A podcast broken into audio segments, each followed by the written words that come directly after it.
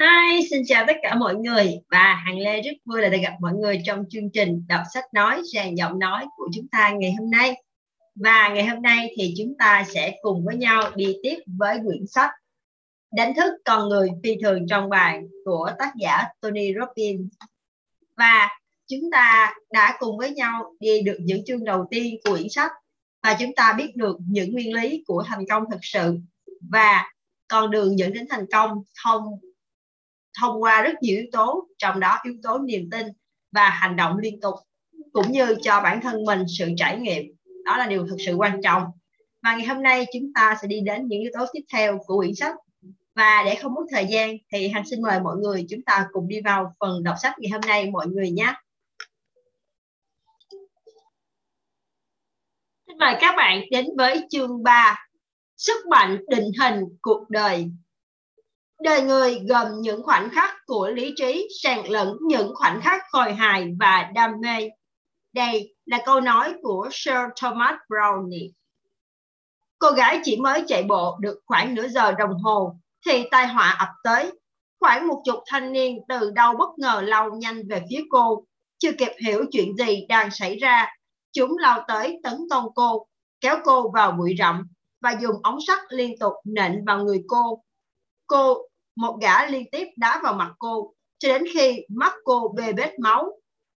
Sau đó, chúng cưỡng hiếp cô và bỏ mặt cô cho đến chết. Tội ác mang rợ không tưởng tượng nổi này đã xảy ra ở công viên trung tâm New York. Vào cái đêm xảy ra thảm kịch này, tôi đang ở New York. Tôi bị choáng váng không chỉ vì tính chất tàn bạo của vụ tấn công, mà còn kinh ngạc hơn khi biết những kẻ thủ ác là ai.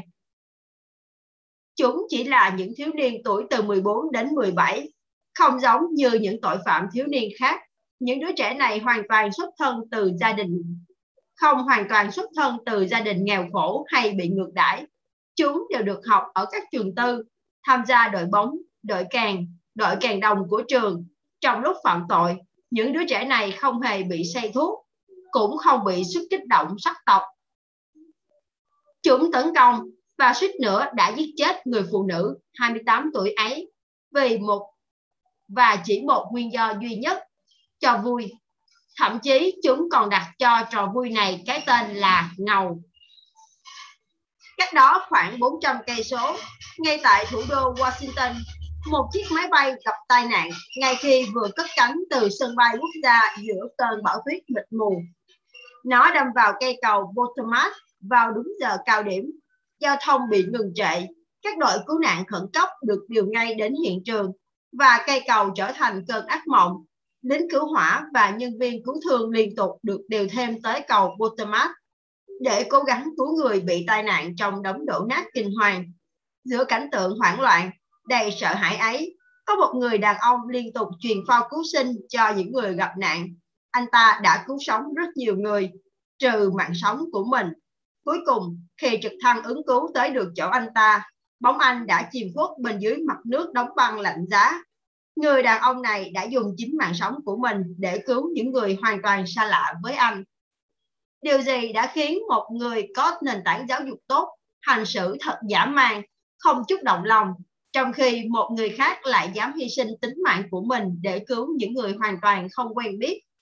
Điều gì đã tạo nên một người anh hùng một kẻ đệ, một kẻ đề tiện một tên tội phạm hay một người hào hiệp vì cộng đồng. Điều gì tạo nên sự khác biệt trong cách hành xử của con người?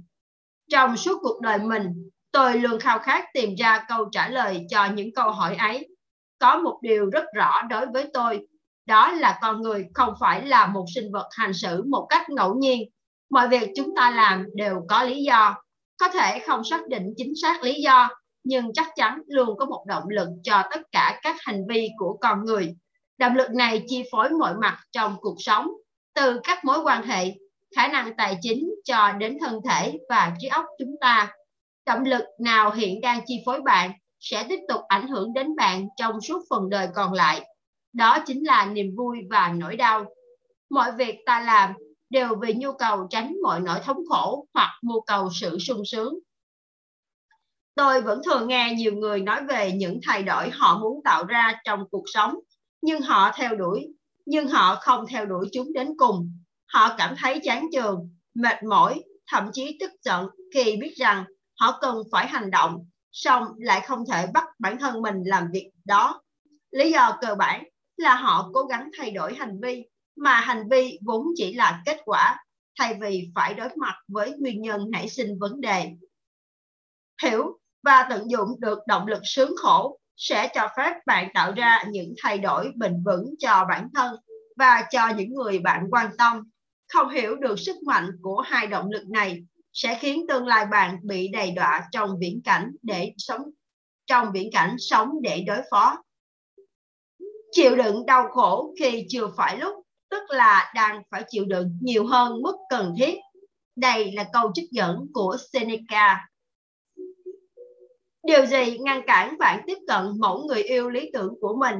Điều gì ngăn cản bạn khởi đầu sự nghiệp kinh doanh mà bạn đã hoạch định trước đó đã lâu? Tại sao bạn cứ trì hoãn việc ăn kiêng? Tại sao bạn không kiểm soát nổi danh mục đầu tư tài chính của bạn? Điều gì ngăn bạn thực hiện những việc giúp tạo nên cuộc sống như bạn hằng mơ ước? Dù biết rõ tất cả những hành động này đều mang lại lợi ích cho mình, nhưng bạn cũng không làm vì lúc đó bạn đã lương tiệt đã liên tưởng việc thực hiện những điều cần thiết đó với nỗi khổ nhọc, lớn hơn nhiều so với việc đánh mất đi cơ hội.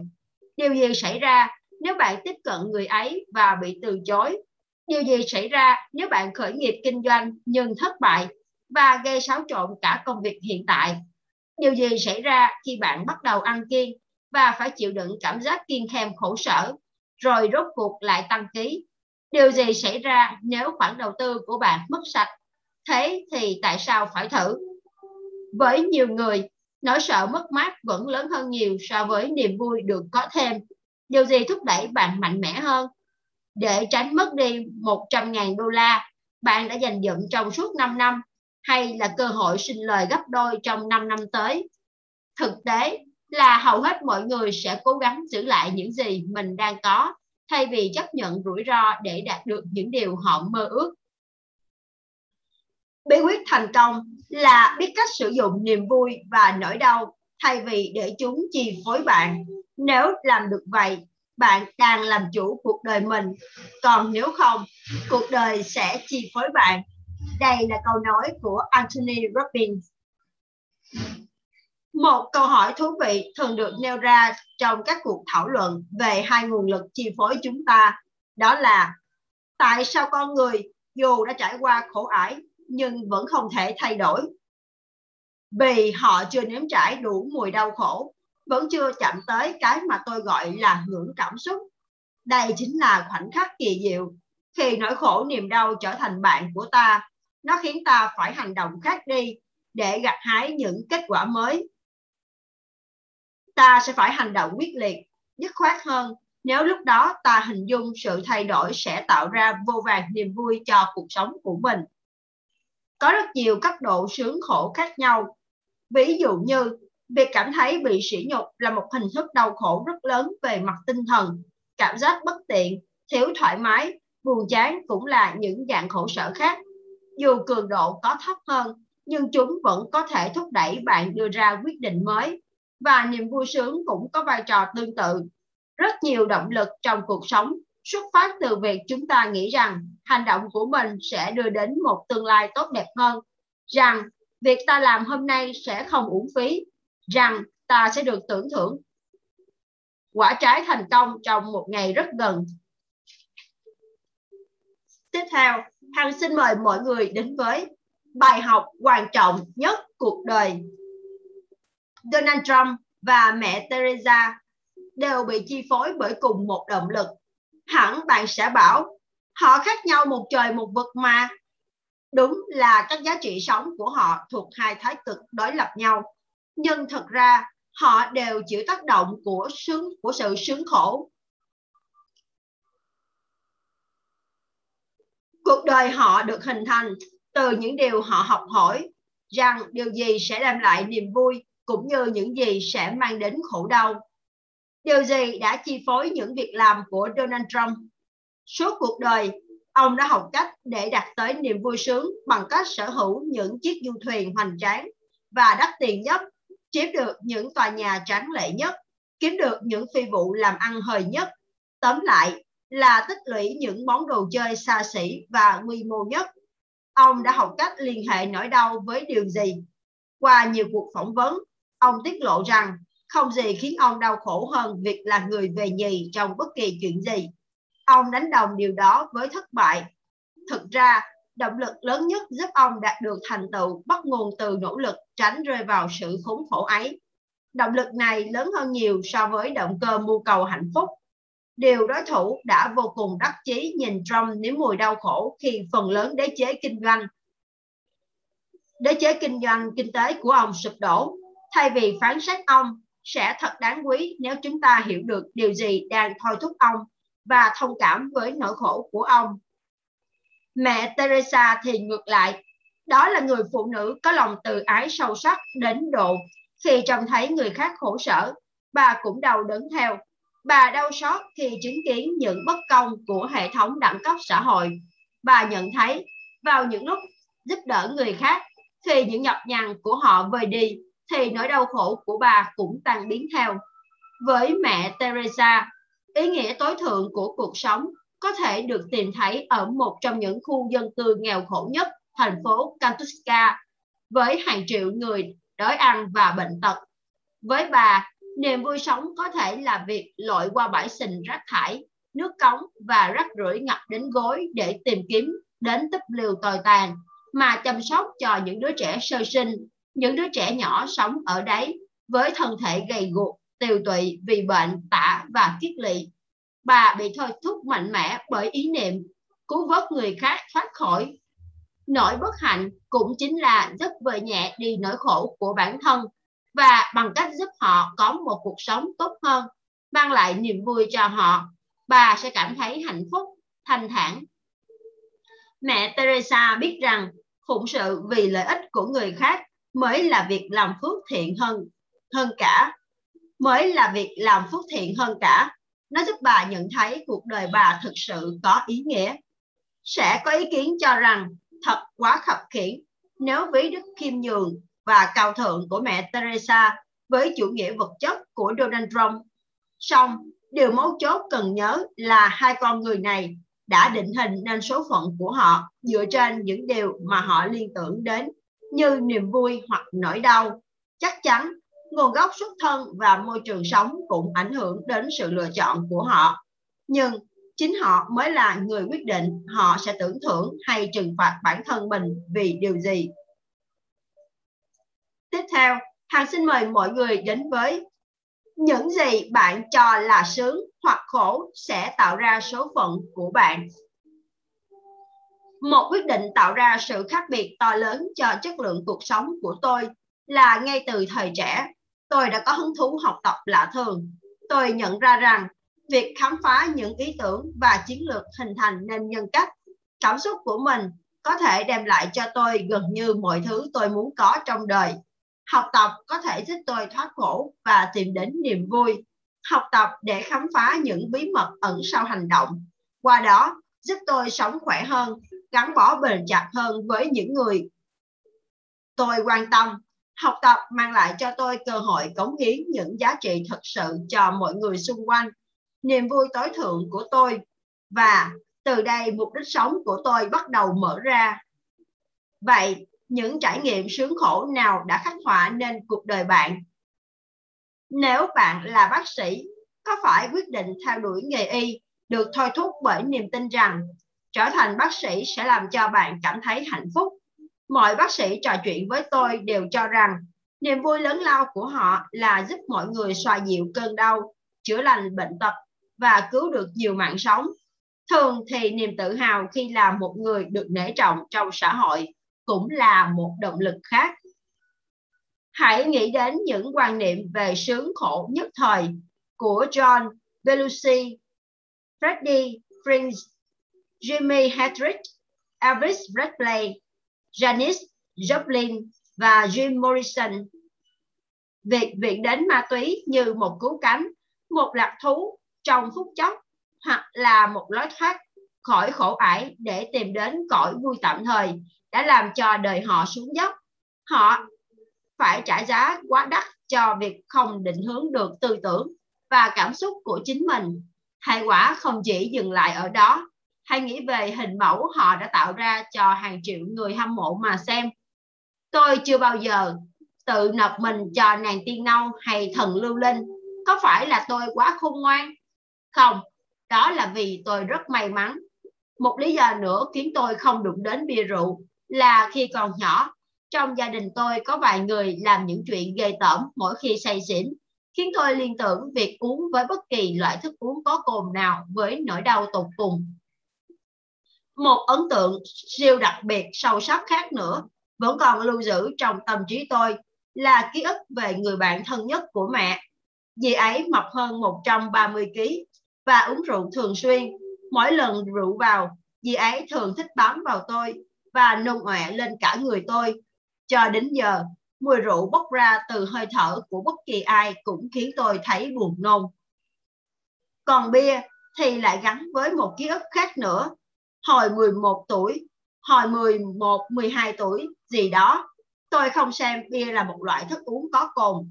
Nhất là cha tôi cũng uống bia, nhưng không có những hành động đáng khinh hoặc ghê tởm. Thật ra, ông có vẻ vui hơn một chút khi đã uống một vài ly. Thế là tôi liên tưởng niềm vui với bia bọt bởi vì tôi muốn được giống như cha. Có phải việc uống bia thật sự khiến tôi trở nên giống cha? Một ngày kia, tôi xin phép mẹ cho tôi uống thử. Đầu tiên, bà phản đối và bảo rằng nó không tốt cho tôi. Thế nhưng, một khi tôi đã quyết định, thì thuyết phục tôi khó đấy. Chúng ta không tin vào những điều nghe thấy, phần nào là do chúng ta khăng khăng rằng nhận thức của mình là đúng đắn. Và rồi, và hồi đó, tôi tin rằng uống bia là dấu hiệu của sự trưởng thành. Rồi mẹ tôi nhận thấy tôi cũng sẽ đi uống ở nơi khác nếu bà không cho tôi nếm trải một kinh nghiệm nhớ đời. Ở chừng mực nào đó, hẳn là bà đã biết cách thay đổi quan niệm của tôi về bia và bà bảo được rồi, con muốn uống bia cho giống cha à, vậy thì con sẽ phải thực sự uống giống như ông ấy. Vậy nghĩa là sao ạ? À? Con sẽ phải uống hết một lốc sáu lon. Bà nói tiếp, chuyện nhỏ, tôi gật đầu đồng ý và còn phải uống ngay tại đây. Nhấp ngụm đầu tiên, nó có vị thật kinh khủng, không giống với những gì tôi tưởng. Dĩ nhiên, khi ấy tôi không thừa nhận điều đó. Trước hết là do sĩ diện, thế nên tôi ráng uống thêm vài ngụm nữa. Sau khi uống hết một lon, tôi nói, giờ con thì con đầy bụng thật rồi mẹ à. Không, một lon nữa này con. Vừa nói, bà vừa khui nắp uống đến lần thứ ba hoặc thứ tư, tôi bắt đầu cảm thấy bụng dạ trộn rộn cả lên. Chắc bạn cũng đoán được chuyện gì sẽ xảy ra tiếp theo. Tôi nôn thóc nôn tháo lên khắp người và tòe loe ra cả bàn ăn. Thật kinh tởm. Và việc lau dọn cái đống ấy cũng như thế. Tôi tức khắc liên kết mùi vị của bia với bãi nôn và cảm giác ghê sợ. Tôi đã khắc cốt ghi tâm cái cảm giác ấy nó định hướng rõ ràng cho các quyết định trong tương lai của tôi. Kết quả là tôi không bao giờ uống một ngụm bia nào kể từ đó. Phải chăng việc liên tưởng đến sướng khổ tạo ra trong cuộc sống chúng ta một hiệu ứng dây chuyền? Mỗi liên tưởng tiêu cực về bia đã ảnh hưởng đến nhiều quyết định của tôi. Nó ảnh hưởng đến người tôi chọn để chơi cùng ở trường. Nó xác định cách tôi học hỏi để có được niềm vui Do không uống bia rượu nên tôi có thể chú tâm học hành, vui chơi và tham gia các hoạt động thể thao. Tôi cũng biết cảm giác giúp đỡ người khác thật sự rất tuyệt. Do đó, trong trường, tôi trở thành người mà ai cũng có thể đến để nhờ tư vấn những vấn đề cá nhân. Giải quyết những vấn đề đó khiến cả tôi và họ đều dễ chịu. Tôi cũng chẳng bao giờ dùng ma túy vì hồi học lớp 3 hoặc lớp 4 gì đó, một nhóm cảnh sát đến trường tôi chiếu cho bọn tôi xem những đoạn phim về hậu quả khi dính vào ma túy. Tôi đã thấy người ta chơi thuốc, nằm mê man, bị cách ly và cố chuồn qua cửa sổ. Bởi ngay từ nhỏ, tôi đã gắn nhãn ma túy với sự xấu xa và chết chóc, nên tôi chẳng bao giờ dùng thử. Chúng ta rút ra được bài học gì từ đây chỉ bằng cách liên kết nỗi khổ đau cùng cực với bất kỳ kiểu mẫu hành xử hoặc cảm xúc tiêu cực nào đó chúng ta sẽ tránh xa vào nó.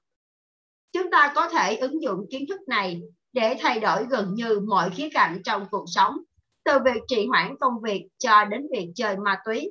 Giả dụ như bạn muốn con cái mình tránh xa ma túy, vậy thì thời điểm tốt nhất để tiếp cận mấy đứa nhỏ là trước khi chúng tò mò dùng thử và trước khi có ai đó nhồi vào đầu chúng những hình ảnh, những hình dung lệch lạc rằng ma túy sẽ mang đến niềm khoái lạc.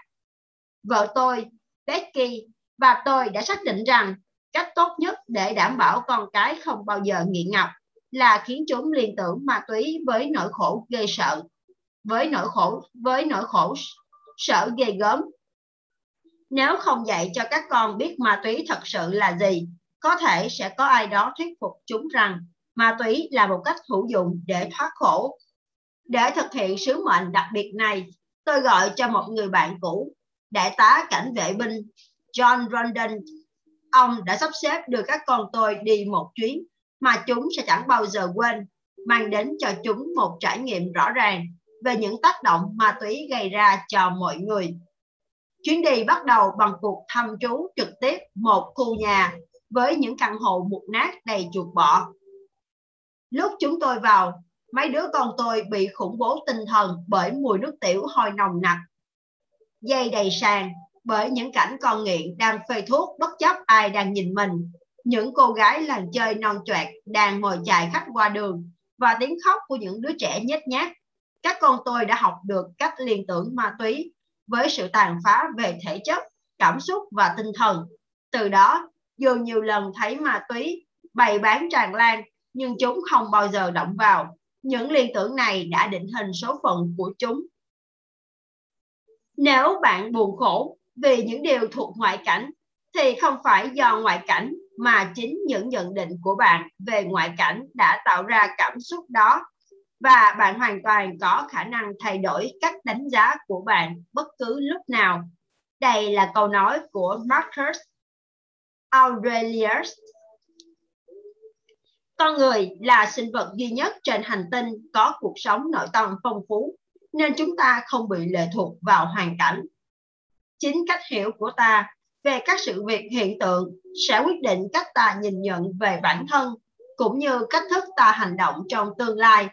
Một trong những điều tuyệt vời khiến con người trở nên đặc biệt là khả năng điều chỉnh biến đổi và chuyển từ ý tưởng thành sản phẩm cụ thể, hay ho và hữu ích hơn. Chỉ con người mới có khả năng thay đổi cách liên tưởng của mình để biến khổ đau thành niềm vui hoặc ngược lại. Mọi hành vi của ta, kể cả chủ ý lẫn vô tình, đều bị chi phối bởi sự sướng khổ. Bạn có biết, bạn có thể biết hoặc không biết chính xác khi nào, thì việc lập trình và điều tiết này diễn ra. Một câu nói của ai đó một sự cố bất ngờ, nhận giải thưởng thể thao, giây phút ngượng ngập, điểm 10 đỏ chói, đều góp phần tạo nên con người chúng ta hôm nay. Xin nhấn mạnh rằng, bạn liên tưởng sự sướng khổ với những gì, thì chính những điều đó sẽ hình thành nên số phận của bạn. Người ta thường nghe theo tiếng gọi của con tim hơn là của lý trí. Đây là câu trích dẫn của Lord Chesterfield dù không muốn thừa nhận điều này, nhưng thực tế là những phản ứng theo bản năng liên quan đến sướng khổ luôn điều khiển hành vi của chúng ta, chứ không phải là những toàn tính lý trí. Theo lý trí, chúng ta biết ăn sô-cô-la quá nhiều sẽ không tốt cho sức khỏe, nhưng vẫn cứ để cái miệng hại cái thân. Tại sao? Bởi vì chúng ta không bị chi phối nhiều bởi những gì chúng ta biết theo lý trí, mà bởi những gì liên quan đến cảm giác sướng khổ. Chính các liên hợp thần kinh xác định chúng ta sẽ làm gì. Mặc dù chúng ta hay nghĩ rằng lý trí mới thật sự chi phối mình, nhưng trong nhiều tình huống thì chính cảm xúc đã điều khiển ta. Nhiều lần ta cố ép mình ăn kiêng, nhưng rốt cuộc đành ngậm ngùi chấp nhận thất bại vì ta đã gây cho mình một trải nghiệm quá khổ sở. Vấn đề có thể tạm thời được giải quyết, song nếu không rút ra được nguyên nhân gốc rễ, nó sẽ lại tái diễn như cũ. Như vậy, để tạo ra sự thay đổi lâu dài, ta cần liên tưởng nỗi khổ với trạng thái cũ và niềm vui sướng với trạng thái mới, rồi liên tục củng cố đường dây liên lạc này cho đến khi nó trở thành quán tính. buộc mình kiên kham và cố chịu đựng những vất vả nhất thời bằng ý chí bằng sức mạnh ý chí thuần túy thì hiệu quả của việc làm ấy sẽ không kéo dài được lâu. Bởi vì chúng ta vẫn còn liên tưởng việc đánh, việc việc đành đoạn từ bỏ những món ăn béo ngậy hấp dẫn với cảm giác khổ sở. Để sự thay đổi được duy trì bền lâu, ta phải liên tưởng việc tổng thức ăn vô tội vạ với nỗi khổ để không còn ham muốn ăn quá mức nữa. Và vui vẻ dùng những thức ăn có lợi cho sức khỏe, người mạnh khỏe và có thân hình cân đối nghĩ rằng không gì thích thú bằng cảm giác gọn gàng, họ chuộng những loại thực phẩm bổ dưỡng và thường liên kết hành động để dĩ thức ăn ra xa với niềm sung sướng. Điều đó với họ có nghĩa là họ đang thực sự làm chủ cuộc sống của mình.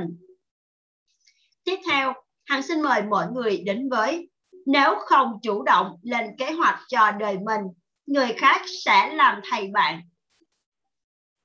Các nhà làm quảng cáo hiểu rõ rằng lý trí không chi phối ta nhiều bằng những cảm xúc của ta về sản phẩm. Họ là những chuyên gia trong việc vận dụng âm thanh, hình ảnh, màu sắc và nhiều yếu tố khác để khiến ta rơi vào một trạng thái cảm xúc nào đó. Khi cảm xúc của ta lên đến đỉnh điểm như mong đợi, họ sẽ liên tục trưng ra hình ảnh sản phẩm cho đến khi ta gắn kết nó với cảm giác ham muốn sở hữu.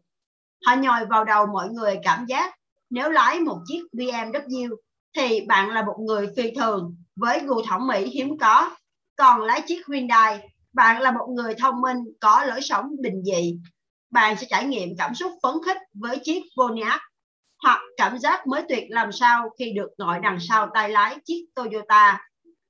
Pepsi đã áp dụng chiến lược quảng bá sản phẩm theo cách này một cách xuất sắc. Họ đã nhận thấy kỳ tích trong hiện tượng Michael Jackson. Một chàng trai trẻ đã dành cả đời học cách khơi dậy cảm xúc mãnh liệt của khán giả bằng giọng hát, hình thể, nét mặt và những động tác nhảy múa của mình. Cách Michael Jackson hát và nhảy đã khiến cho hàng triệu khán giả cảm thấy phấn khích, say mê đến độ phải bỏ tiền ra mua album của anh để có thể tái hiện lại cảm giác ấy. Pepsi tự hỏi làm thế nào để chuyển tải được những rung động đó vào sản phẩm của chúng ta. Pepsi cho rằng nếu người tiêu dùng liên kết cảm giác vui vẻ với sản phẩm Pepsi Coca, xin lỗi Pepsi Cola như là với Michael Jackson thì họ sẽ mua thức uống này như đã mua album của Michael Jackson.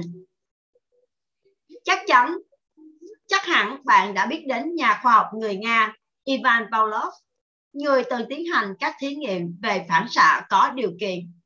Nhưng thí nghiệm của Pavlov có liên quan gì đến Pepsi? Đầu tiên, Pepsi mượn hình ảnh của Michael Jackson để đưa khán giả truyền hình lên trạng thái xúc động cực độ. Rồi vào đúng thời điểm đó, họ tung ra hình ảnh sản phẩm. Hình ảnh lặp đi lặp lại như thế đã tạo ra một mối liên kết cảm xúc đến hàng triệu người hâm mộ Michael. Sự thật là Michael Jackson không uống Pepsi, anh ta thậm chí còn không cầm trên tay một lon Pepsi rỗng trước máy quay. Có thể bạn sẽ nói rằng công ty này điên rồi sao? Họ thuê một gã với giá 15 triệu đô la để làm đại diện trong khi anh chàng thậm chí không cầm đến sản phẩm của họ và tuyên bố với mọi người rằng sau này anh ta cũng vậy. Người phát ngôn kiểu gì thế này? Thật là một ý tưởng điên khùng. Tuy nhiên, thực tế cho thấy đó là một ý tưởng xuất sắc. Doanh số bán vượt trần đến độ. Ngay sau đó, LA Gear đã thuê Michael với giá 20 triệu đô la để làm đại sứ thương hiệu cho sản phẩm của họ và nhờ vào khả năng suy khiến tâm trạng của anh, Michael và Sony CBS đã ký kết một bản hợp đồng thu âm trong vòng 10 năm được đồn đại là trị giá hơn 1 tỷ đô la. Khả năng thay đổi trạng thái cảm xúc của con người của Michael Jackson đã khiến anh trở nên vô giá.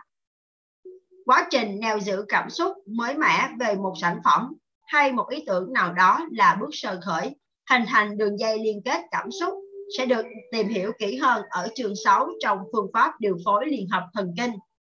Nhưng bây giờ hãy biết rằng bất cứ khi nào chúng ta rơi vào trạng thái xúc cảm cao độ, khi đó chúng ta cũng rung cảm, cũng có những rung cảm sướng khổ thật mạnh mẽ, thì điều đó độc đáo xuất hiện liên tục vào đúng thời điểm ấy.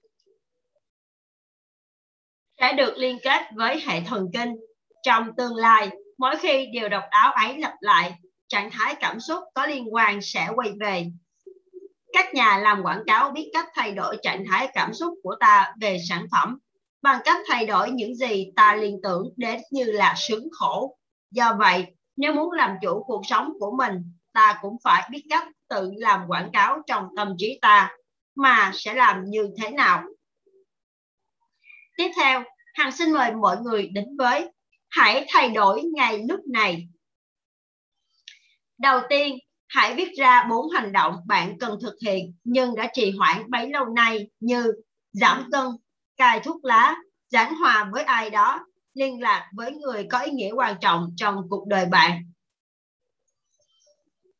Tiếp theo, với mỗi hành động, hãy viết ra câu trả lời cho những câu hỏi sau. Tại sao tôi đã không hành động? Trong quá khứ, tôi đã liên kết việc thực hiện hành động này với nỗi đau nào? Bước thứ ba, viết ra những niềm vui bạn có được trong quá khứ khi cuốn theo kiểu mẫu tiêu cực này. Ví dụ như, nếu bạn nghĩ mình nên giảm cân, tại sao bạn vẫn cứ ngấu nghiến bánh kẹo ngọt?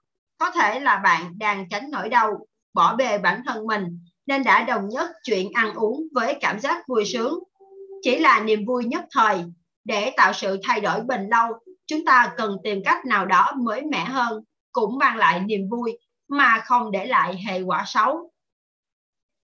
Bước thứ tư, hãy viết ra bạn sẽ trả giá nhiều đến thế nào nếu không thay đổi ngay bây giờ và việc phải trả giá như vậy khiến bạn cảm thấy thế nào. Cuối cùng, viết ra tất cả những niềm vui bạn sẽ nhận được khi thực hiện những hành động ấy ngay lúc này. Hãy hình dung ra mọi tác động tích cực cả trong hiện tại và trong tương lai. Bạn nên dành thời gian ngay bây giờ để hoàn thành bài tập và tận dụng quán tính đã xây dựng trong thời gian đọc quyển sách này như bước đà cho sự thay đổi của bạn. Cho những thay đổi bạn mong muốn.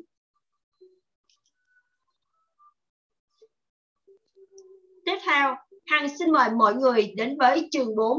Niềm tin, sức mạnh sáng tạo và sức mạnh hủy hoại. Ẩn bên dưới suy nghĩ của ta là niềm tin tấm màn trắng cuối cùng của tâm hồn ta. Đây là câu trích dẫn của Antonio Machado. Ông là một con người cay nghiệt, độc ác, nghiện rượu và ma túy, đã nhiều lần tự sát nhưng không thành. Hiện ông đang thụ án chung thân vì tội giết một người bán rượu đã cản đường mình. Ông có hai người con trai, cách nhau 11 tháng tuổi. Một đứa lớn lên giống như cha, một kẻ nghiện ngập sống bằng nghề cướp giật và chuyên đe dọa người khác cho đến khi cũng bị tống vào tù vì tội mưu sát. Tuy nhiên, cuộc đời người anh của hắn lại là một câu chuyện khác hẳn. Một người đàn ông nuôi dạy ba đứa con nên người, có một cuộc hôn nhân mỹ mãn và có vẻ hạnh phúc thực sự. Là người quản lý khu vực về những mối quan tâm hàng đầu của quốc gia, anh thấy công việc của mình đầy thử thách nhưng rất ý nghĩa anh có thân hình cân đối, khỏe mạnh và không nghiện rượu hay ma túy. Làm sao mà cuộc sống của hai người thanh niên lại khác nhau, trong khi họ cùng lớn lên trong môi trường gần giống nhau. Cả hai đã được phỏng vấn riêng và đều được hỏi cùng một câu, nhưng không hề biết trước câu hỏi. Tại sao cuộc sống của anh đi theo hướng này? Thật ngạc nhiên, họ cùng đưa ra câu trả lời giống hệt nhau tôi có thể trở thành ai khác kia chứ khi mà tôi lớn lên với một người cha như vậy người ta thường tin rằng những sự kiện trong đời đều khiến cuộc sống của chúng ta và môi trường sống hình thành nên con người chúng ta hôm nay. Song không phải như vậy. Chính là niềm tin của ta về ý nghĩa của những sự kiện đó đã làm công việc này. Bạn biết đấy, không bao giờ là do môi trường, không bao giờ là do những tình huống trong cuộc sống, mà chính là ý nghĩa chúng ta gắn liền với những sự kiện hay cách chúng ta diễn dịch chúng mới là điều hình thành nên con người chúng ta hôm nay và mai sau. Niềm tin là điều tạo nên sự khác biệt giữa sự cống hiến đầy đam mê trong cả cuộc đời và sự đau khổ tàn phá suốt kiếp, làm cho một số cá nhân trở thành anh hùng, trong khi những người khác sống một cuộc đời tuyệt vọng u sầu. Vậy, niềm tin tồn tại với ý nghĩa gì? Chúng giữ vai trò định hướng cho ta biết điều gì sẽ dẫn đến khổ đau và điều gì sẽ dẫn tới hạnh phúc. Mỗi khi có điều gì xảy ra trong cuộc sống của ta, bộ não sẽ nêu ra hai câu hỏi. Điều này mang lại khổ đau hay vui sướng? Tôi phải làm gì để tránh khổ đau và trải nghiệm hạnh phúc? Câu trả lời cho hai câu hỏi này sẽ dựa vào niềm tin về sự sướng khổ mà niềm tin ấy lại được dẫn dắt bởi sự khái quát hóa về những gì sẽ dẫn đến đau khổ hay vui sướng. Những điều khái quát hóa này vạch lối cho mọi hành động và theo đó ảnh hưởng tiếp đến phương hướng chất lượng cuộc sống của ta. Khái quát hóa có thể rất hữu ích trong nhiều trường hợp. Đây là sự nhận biết những dạng thức tương tự như nhau. Chẳng hạn như, mặc dù chưa bao giờ thấy kiểu tay nắm cửa đặc biệt này trước đây, nhưng bạn vẫn có thể phỏng đoán rằng hiển nhiên cái cửa sẽ mở nếu bạn xoay tay nắm qua trái hay qua phải. Tại sao bạn lại tin điều này? Đơn giản thôi, kinh nghiệm trước đó về những cái cửa đã cung cấp cho bạn nguồn tham chiếu để tạo cảm giác vững tin cho phép bạn làm theo như vậy. Nếu không có cảm giác chắc chắn này, chúng ta hầu như không thể rời khỏi nhà, lái xe, gọi điện thoại hay làm hàng tá chuyện mỗi ngày.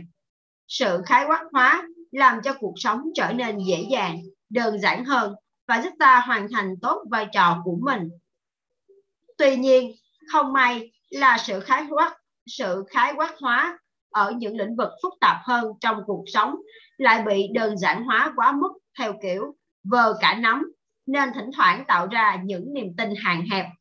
Ví dụ, sau vài lần nỗ lực theo đuổi mục tiêu nhưng cứ gặp thất bại, bạn căn cứ vào đó để xác lập niềm tin rằng bạn là người kém cỏi bất tài. Một khi bạn tin điều đó là đúng, nó có thể trở thành lời tiên tri đầy tính tự kỷ ám thị. Cần phải nhớ rằng hầu hết các niềm tin đều là sự khái quát hóa những trải nghiệm sướng khổ của ta trong quá khứ.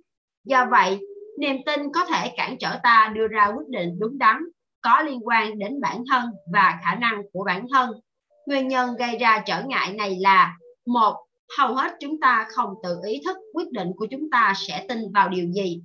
Hai, niềm tin của ta dựa trên những hiểu biết nào đó về trải nghiệm quá khứ mang tính chất đại diện, không hẳn là chân lý bất di bất dịch. Và ba, sau khi đã xác lập niềm tin, ta quên rằng nó chỉ đơn thuần là một cách hiểu về sự việc hiện tượng. Loài người không phải là một tạo vật hành động ngẫu nhiên mọi việc ta làm đều xuất phát từ niềm tin chủ ý hay vô thức về những gì sẽ dẫn tới niềm vui hoặc tránh xa khổ đau.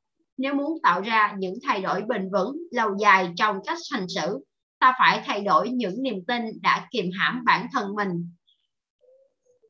Tiếp theo, xin mời mọi người đến với sức mạnh của niềm tin. Sống sót sau trải nghiệm kinh hoàng ở tại trại tập trung Auschwitz Victor Frank nhận thấy những người có thể vượt qua được cảnh địa ngục trần gian đều có khả năng chịu đựng phi thường và biến đổi trải nghiệm khổ ải này bằng việc tìm kiếm một phương tiện giúp gia tăng sức mạnh chống chọi với nỗi đau. Khi họ nuôi một niềm tin rằng bởi vì họ đã chịu cảnh đầy đọa này nên họ phải sống sót để có thể kể lại câu chuyện này một cách chân thực nhất, để không ai phải chịu đựng tổn thương như thế nữa niềm tin không chỉ ảnh hưởng đến cảm xúc hay hành động, nó còn có thể biến đổi cả thế giới chúng ta trong một chừng mực nào đó nghiên cứu của giáo sư Benny Siegel tại Đại học Yale về chứng bệnh rối loạn đa nhân cách cho thấy một điều đáng kinh ngạc là sức mạnh niềm tin ở những người cho rằng họ đã trở thành một người hoàn toàn khác, truyền dẫn một mệnh lệnh tới hệ thần kinh để tạo ra những thay đổi đáng kể trong cấu trúc sinh hóa của cơ thể họ. Màu mắt của bệnh nhân thực sự thay đổi khi nhân cách họ thay đổi hoặc là có sự xuất hiện và biến mất của một số đặc điểm thể chất. Ngay cả những căn bệnh như đái tháo đường hay cao huyết áp cũng xuất hiện và biến mất dựa trên niềm tin của nhân cách đang thể hiện. Tiến sĩ Henry Becher tại Đại học Harvard đã thực hiện một nghiên cứu với kết luận gây chấn động về sức mạnh niềm tin có khả năng biến đổi tác động của thuốc đối với cơ thể người. 100 sinh viên y khoa được yêu cầu tham gia kiểm nghiệm hai loại thuốc. Một loại được mô tả là thuốc siêu kích thích, viên màu đỏ, còn loại kia là loại thuốc siêu gây mê, viên màu xanh. Các sinh viên hoàn toàn không biết trước viên thuốc bên trong đã bị hoán đổi. Viên màu đỏ thực ra là thuốc an thần, còn viên màu xanh là thuốc kích thích. Nhưng một nửa số sinh viên đã có những phản ứng thể lý đúng y như sự suy nghĩ của họ hoàn toàn trái ngược với phản ứng hóa học mà thuốc mà thuốc lẽ ra sẽ tác động lên cơ thể họ. Theo tiến sĩ Bechet, công hiệu của thuốc không chỉ nằm ở thành phần hóa học của thuốc mà còn nằm ở niềm tin của bệnh nhân vào tác dụng và hiệu quả của thuốc. Niềm tin có khả năng khiến chúng ta sinh bệnh hay hồi phục trong phút chốc. Nhiều nghiên cứu chứng minh rằng niềm tin tác động đến cả hệ miễn dịch và quan trọng nhất là niềm tin củng cố cổ vũ ta quyết tâm hành động hay làm ta suy yếu triệt tiêu nghị lực của ta. Bên cạnh những niềm tin trở ngại hoặc tiếp thêm động lực, sức mạnh trong một tình huống, sự việc cụ thể nào đó, còn có loại niềm tin khác có sức mạnh chi phối hầu hết mọi khía cạnh trong cuộc sống của ta theo hướng tiêu cực hoặc tích cực. Tôi gọi đó là niềm tin phổ quát. Niềm tin phổ quát có thể là niềm tin về nhân dạng bản thân, về con người, công việc, thời gian, tiền bạc, cuộc đời. Đây cũng là một loại khái khái quát hóa thường được mở đầu bằng cuộc sống là, tôi là, người ta thì, vân vân. Vậy vì vậy mà một sự thay đổi trong niềm tin phổ quát hạn hẹp có thể thay đổi hầu hết mọi khía cạnh trong cuộc sống chúng ta trong thời gian ngắn. Niềm tin là một mệnh lệnh không thể chối từ đối với hệ thần kinh và nó có sức mạnh phát huy hay triệt tiêu năng lực hiện tại cũng như trong tương lai của ta. Cho nên, nếu muốn định hướng cuộc đời mình, ta phải bắt đầu kiểm soát niềm tin và để thực hiện điều đó, chúng ta cần phải hiểu chúng thực sự được hình thành từ đâu và bằng cách nào. Tiếp theo, Hằng xin mời mọi người đến với niềm tin là gì hầu hết mọi người xem niềm tin là một thứ cụ thể, trong khi thực ra nó là cảm giác chắc chắn về một điều gì đó. Nếu bạn tin rằng mình thông minh, điều bạn thật sự muốn nói là, tôi có cảm giác chắc chắn rằng tôi thông minh. Cảm giác rõ ràng đó cho phép bạn khơi nguồn năng lực, đưa bạn đến những kết quả tốt đẹp. Tự trong thâm tâm, tất cả chúng ta đều đã có lời giải đáp cho hầu hết mọi điều chúng ta còn băn khoăn nhưng thường thì do thiếu tin tưởng, thiếu sự chắc chắn nên chúng ta không có khả năng vận dụng sức mạnh nội tại của mình. Mỗi niềm tin đều có xuất phát điểm từ một ý niệm. Ta có thể nghĩ ra nhiều ý niệm khác nhau nhưng không thực sự tin vào một ý niệm nào. Ví dụ, có nhận định rằng bạn rất gợi cảm, hãy dừng lại một chút và tự nói với bản thân, tôi rất gợi cảm, Câu nói này là một ý tưởng hay một niềm tin còn tùy thuộc vào cảm giác chắc chắn của bạn. Giả sử bạn nghĩ, à, thật ra mình đâu có gợi cảm, thì điều mà bạn thật sự muốn nói là tôi không chắc là mình gợi cảm. Vậy, làm thế nào để chuyển hóa ý niệm thành niềm tin? Một ý niệm cũng giống như mặt bàn không có chân, không có cái chân nào, mặt bàn sẽ không thể tự đứng lên được. Trong khi đó, niềm tin thì lại có nhiều chân, nhiều cơ sở. Nếu bạn thật sự tin, tôi rất gợi cảm. Dựa vào đâu để bạn tin tưởng như vậy? Những tham chiếu hoặc những kinh nghiệm từ cuộc sống chính là những chiếc chân giúp cho ý niệm đó có cơ sở vững chắc, từ đó trở thành niềm tin chắc chắn. Đến đây, vấn đề được đặt ra là đâu là niềm tin đúng đắn? Nói cách khác, nguồn tham chiếu mà ta có thể có đã đủ đảm bảo rằng niềm tin của chúng ta đã đúng đắn. Bởi vì chúng ta thường tìm kiếm ai đó để hậu thuẫn cho điều ta tin tưởng và giúp ta cảm thấy chắc chắn hơn về nó, một cách để hợp lý hóa mọi sự. Vậy thì đâu là những nguồn tham chiếu khả thi? Hiển nhiên, chúng ta có thể rút ra từ kinh nghiệm cá nhân, thỉnh thoảng có thể gom nhặt thông tin từ người khác, sách vở, bằng đĩa, phim ảnh, vân vân và đôi lúc chúng ta hình thành những tham chiếu chỉ dựa vào sự tưởng tượng của mình cảm xúc dành cho tham chiếu càng mãnh liệt thì sẽ là số lượng nguồn tham chiếu mà ta thu thập được cảm xúc dành cho tham chiếu càng mãnh liệt thì sẽ làm cho chiếc chân ấy thêm vững chắc. Một yếu tố khác nữa là số lượng nguồn tham chiếu mà ta thu thập được. Rõ ràng là càng có nhiều trải nghiệm tham chiếu củng cố cho nhận định, niềm tin của bạn đặt vào nhận định đó sẽ càng mạnh mẽ.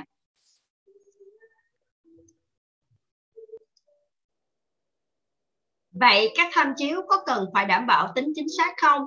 Không nhất thiết phải chính xác, vì nguồn tham chiếu có thể thật hoặc chỉ do tưởng tượng mà ra.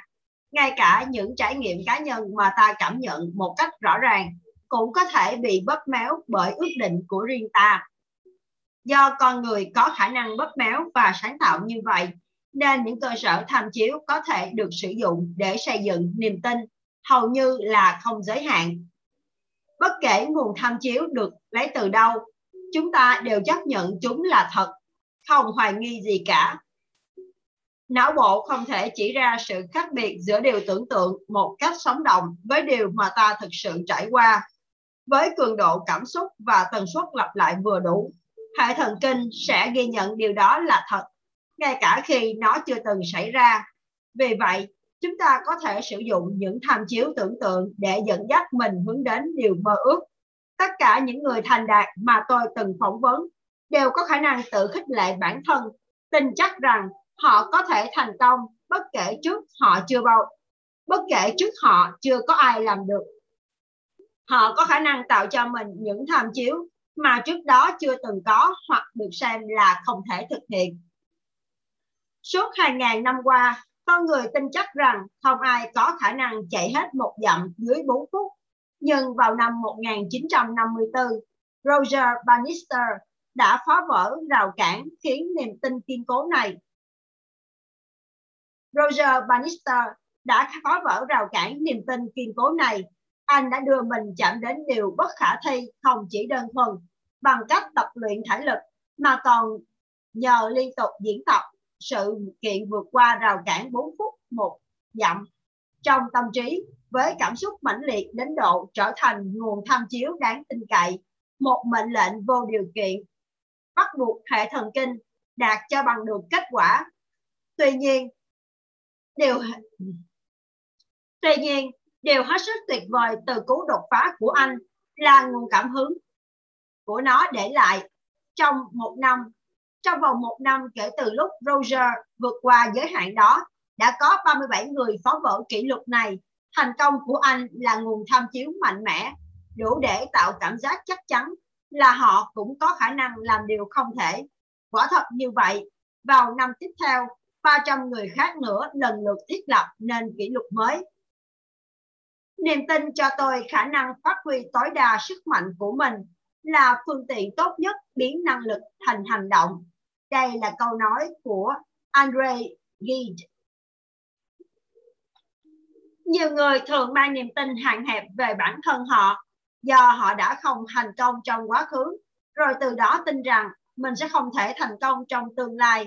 Kết quả là vì sợ thất bại, họ bắt đầu trở nên thực tế chấp nhận sự kém cỏi để không bị thất vọng lần nữa. Niềm tin xuất phát từ nỗi sợ ấy khiến họ do dự, không tận lực cố gắng, nên chỉ đạt được những kết quả hạn chế. Những lãnh tụ vĩ đại hiếm khi chấp nhận thực tế. Họ thông minh, chính xác, không chịu sống thực tế theo chuẩn mực của số đông. Những gì gọi là thực tế theo quan niệm của người này hoàn toàn khác so với chuẩn thực tế của người khác, tùy thuộc vào nguồn tham chiếu Chẳng hạn như Gandhi tin rằng ông có thể giành lại quyền tự trị cho Ấn Độ mà không dùng đến bạo lực chống lại đế quốc Anh. Điều chưa từng xảy ra trước đây, ông đã không để thực tế và đã chứng minh rằng mình đúng. Khả năng của con người lớn hơn rất nhiều so với những gì họ từng mơ đến. Thực thế, nhiều nghiên cứu đã cho thấy sự khác biệt giữa người tuyệt vọng và người cực kỳ lạc quan sau khi được trang bị kỹ năng mới, người bi quan luôn tuân theo. Sau khi được trang bị kỹ năng mới, người bi quan luôn luôn tuân thủ chính xác các thực hiện, trong khi người lạc quan lại chú trọng đến hành động thực tế hơn. Nhưng xa rời thực tế như vậy lại chính là bí mật cho thành công trong tương lai của họ. Người lạc quan không quá phụ thuộc vào những tham chiếu thành công trong quá khứ, đôi khi chúng chưa hề tồn tại và bỏ qua những nhận thức rời rạc như tôi thất bại hay tôi không thể thành công. Thay vào đó, họ tạo ra những tham chiếu niềm tin, vận dụng trí tưởng tượng để hình dung mình sẽ làm điều đó khác biệt trong lần sau và đạt được thành công. Đây là một khả năng đặc biệt, một cách áp dụng tập trung chú ý rất độc đáo, giúp họ kiên trì cho tới khi họ đủ điều kiện đưa mình lên đỉnh cao. Chỉ trong trí tưởng tượng của con người, sự thật mới có nơi tồn tại vững chắc và không bị phủ nhận. Trí tưởng tượng chứ không phải sự phát minh mới là bậc thầy đỉnh cao của nghệ thuật cũng như cuộc sống. Đây là câu nói của Joseph Conrad. Một trong những thử thách lớn nhất trong đời mỗi người là hiểu được ý nghĩa của sự thất bại, cách ứng phó trước thất bại và những điều ta quyết tâm theo đuổi định đoạt sẽ định đoạt số phận của ta. Đôi lúc, sau khi gặp phải quá nhiều khổ ải và thất bại, ta bắt đầu tập hợp chúng lại thành niềm tin rằng ta chẳng thể làm được điều gì nên hồn cả. Những niềm tin kiểu này tước bỏ dần sức mạnh cá nhân và hủy hoại năng lực hành động. Trong tâm lý học, kiểu tư duy tiêu cực này được gọi là bất lực thành tính, learn helplessness giáo sư Martin Seligman ở Đại học Venice, Vania đã hoàn thành một nghiên cứu chuyên sâu về các yếu tố tạo ra bất lực thành tính.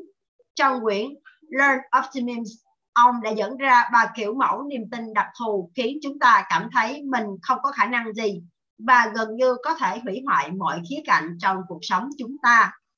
Ông gọi ba dạng này là tính bất biến, tính lan tỏa và tính cá nhân rất nhiều người đã thành đạt đã gặt hái được thành công thay vì bị cuốn vào những vấn đề khó khăn và chướng ngại to tát. Điểm khác biệt giữa họ và những người thất bại là họ không tin vào sự bất biến của các vấn đề họ gặp phải. Người thành đạt hiếm khi hoặc chẳng bao giờ cho rằng trở ngại sẽ tồn tại mãi, trong khi người thất bại quan niệm ngay cả rắc rối nhỏ nhất cũng còn ở đấy cả đời. 8 năm trước, khi tôi rơi xuống tận đáy sâu tuyệt vọng, tôi đã cho rằng vấn đề rắc rối của mình là vĩnh viễn không thể cứu vãn. Tôi gần như chết về mặt cảm xúc. Thế nhưng, sau đó tôi đã học cách liên kết niềm tin nguy hại ấy với nỗi đau, để rồi có thể gỡ bỏ được nó và không bao giờ chìm đắm vào nó nữa. Cho dù chuyện gì xảy ra với bạn, hãy tin tưởng, chuyện này rồi cũng sẽ qua. Và nếu vẫn kiên trì, bạn sẽ tìm ra lối thoát sự khác biệt giữa hai người chiến thắng và người thất bại là niềm tin về sức lan tỏa của vấn đề. Người thành đạt chẳng bao giờ cho phép một rắc rối nhỏ kiểm soát toàn bộ cuộc sống của họ. Họ cho rằng, à, thói quen ăn uống của mình chỉ là một thách thức nhỏ xíu thôi, chứ không nghĩ tôi chính là vấn đề bởi vì tôi ăn quá nhiều nên đời tôi sẽ bị hủy hoại. Yếu tố khác biệt thứ ba là tính cá nhân nếu chúng ta không xem thất bại như là một thử thách để điều chỉnh hướng đi của mình, mà xem đó là một khiếm khuyết cá nhân, chúng ta rất dễ cảm thấy nản lòng. Duy trì những niềm tin hạn hẹp này chẳng khác nào tự đầu độc mình từ từ, khiến ta chết dần chết mòn trong tâm tưởng. Vì vậy, hãy tránh chúng bằng mọi giá. Nên nhớ, khi tin vào điều gì đó, não của bạn hoạt động theo chế độ lái tự động gạn lọc nguồn dữ liệu đầu vào và từ ngoại cảnh theo bộ lọc niềm tin và tìm kiếm các bằng chứng tham chiếu giúp khẳng định mạnh mẽ niềm tin ấy. Chính cách suy nghĩ quyết định tốt hay xấu, tạo ra bất hạnh hay hạnh phúc, giàu có hay nghèo khó. Đây là câu nói của Edmund Spencer. Tiếp theo, Hàng xin mời mọi người đến với làm thế nào để chuyển đổi niềm tin? Mọi bứt phá cá nhân đều bắt đầu từ sự thay đổi niềm tin, nhưng sẽ thay đổi bằng cách nào? Cách thức hiệu quả nhất là hãy để cho trí não liên kết những khổ sở cùng cực với niềm tin cũ. Bạn phải cảm nhận sâu sắc rằng niềm tin này không chỉ làm bạn khổ ải trong quá khứ, mà nó còn khiến bạn khổ sở cả trong hiện tại và tương lai. Sau đó bạn phải liên kết sự hoàn hỷ vô bờ với ý tưởng nuôi dưỡng một niềm tin mới. Nên nhớ rằng, chúng ta làm bất cứ điều gì cũng nhằm cũng nhằm tránh khổ đau hoặc trải nghiệm niềm vui sướng. Nếu chúng ta liên kết mức độ khổ đau vừa đủ với bất kỳ điều gì, chúng ta sẽ có động lực thay đổi. Cách thứ hai là hãy tạo ra sự ngờ vực. Có niềm tin nào bạn từng hết mình bảo vệ nhiều năm trước, giờ lại khiến bạn hổ thẹn khi phải thừa nhận nó hay không? Điều gì đã xảy ra? Trải nghiệm mới khiến ta phải đặt ra nghi vấn, công kích vào thành lũy những khuôn mẫu vững chắc ấy bấy lâu nay và bắt đầu lung lay những cơ sở tham chiếu bồi đắp cho niềm tin đó. Tuy vậy, một trải nghiệm mới tự thân nó chưa đủ sức để cải hóa một niềm tin cũ. Người ta có thể trải nghiệm một điều hoàn toàn tương phản với niềm tin của mình, nhưng họ vẫn hiểu theo cách mà họ muốn để ủng hộ cho cái cũ. Một phụ nữ tham gia hội thảo của tôi đã bắt đầu trải nghiệm một số trạng thái khác thường về tinh thần và cảm xúc. Cô ấy khăng khăng rằng tôi là một tên đất quốc xã đang đầu độc tất cả mọi người trong khán phòng bằng hơi ngạt được dẫn vào qua lỗ thông hơi của máy điều hòa không khí. Khi tôi cố gắng làm cô ấy bình tĩnh bằng cách nói chậm lại, một cách làm thông thường giúp người khác thư giãn, thì cô ấy liền bảo, thấy chưa, khí độc đang bắt đầu làm ông ấy liếu nhíu đấy. Bất kể chuyện gì xảy ra, cô ta đều dùng nó để bồi đắp cho niềm tin rằng tất cả mọi người đang bị đầu độc. Nhưng cuối cùng, tôi cũng có thể dỡ bỏ được định kiến của cô ta bằng cách nào chúng ta sẽ tìm hiểu thêm ở chương kế tiếp những trải nghiệm mới chỉ khởi đầu cho các thay đổi nếu chúng khơi dậy trong ta những nghi vấn về niềm tin cũ hãy nhớ rằng, một khi bạn đã tin vào điều gì, ta không còn thắc mắc về nó nữa vào thời điểm ta nghi ngờ niềm tin của mình, những cái chân những cái chân tham chiếu của mặt bàn nhận thức trong ta bị lung lay và kết quả là ta bắt đầu mất đi cảm giác chắc chắn về điều mình hằng tin tưởng. Bạn có từng nghi ngờ khả năng của mình? Nếu tôi thất bại thì sao? Nếu chuyện đó không thành công thì thế nào? Sẽ thế nào nếu họ không ưa tôi? Vân vân. Những câu hỏi này cực kỳ hữu dụng nếu ta hình dung nó để kiểm tra xem niềm tin của ta có cơ sở vững chắc không hay chỉ được chấp nhận một cách mù quáng được đặt trên những giả định sai lầm.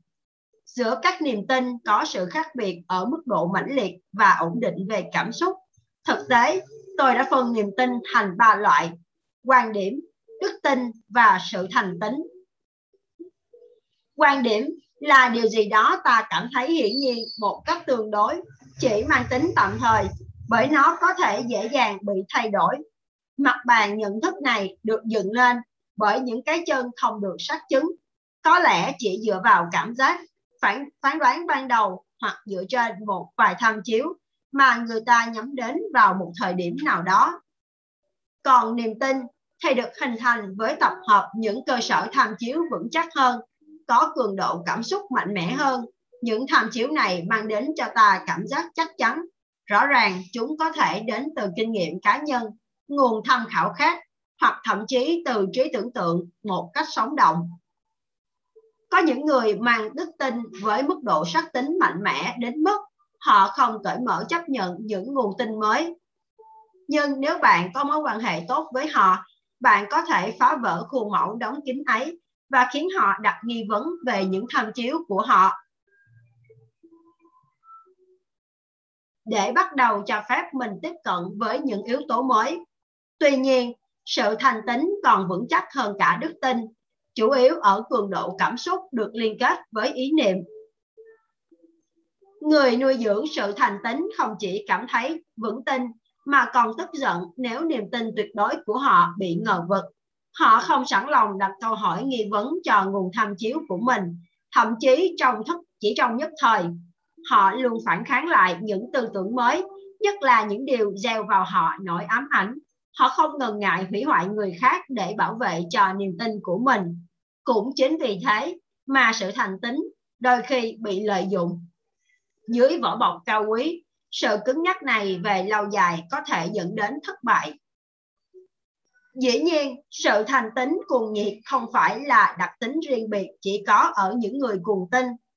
Nó thuộc về bất cứ ai có mức độ cam kết cao và dám dấn thân cho một ý tưởng, một nguyên tắc hay một sự nghiệp. Ví dụ, người than vãn về tình trạng giáo dục đại chúng chỉ là người có niềm tin, nhưng người thực sự tình nguyện tham gia vào chương trình xóa mù chữ để tạo nên sự thay đổi thì lại là người thành tính. Sự khác biệt ở đây là gì? Sự thành tính luôn được gây dựng bởi những sự kiện hoặc sự việc quan trọng, để lại cảm xúc mạnh. Nuôi giữ sự thành tính chính là điều cốt yếu cho sự tồn tại của con người. Về mặt tích cực, sự thành tính có thể truyền cảm hứng, khơi nguồn sức mạnh, thúc đẩy ta hành động, vượt qua mọi trở ngại. Theo tiến sĩ Robert P.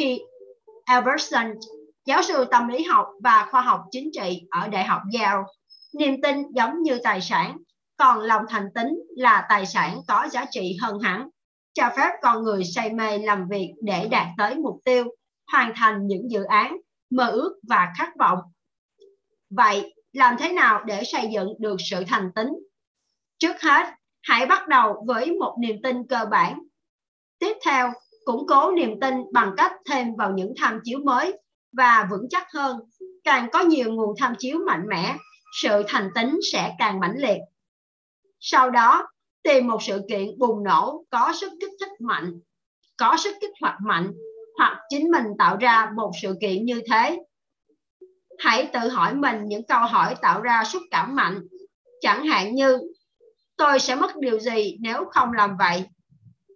Cuối cùng là hành động.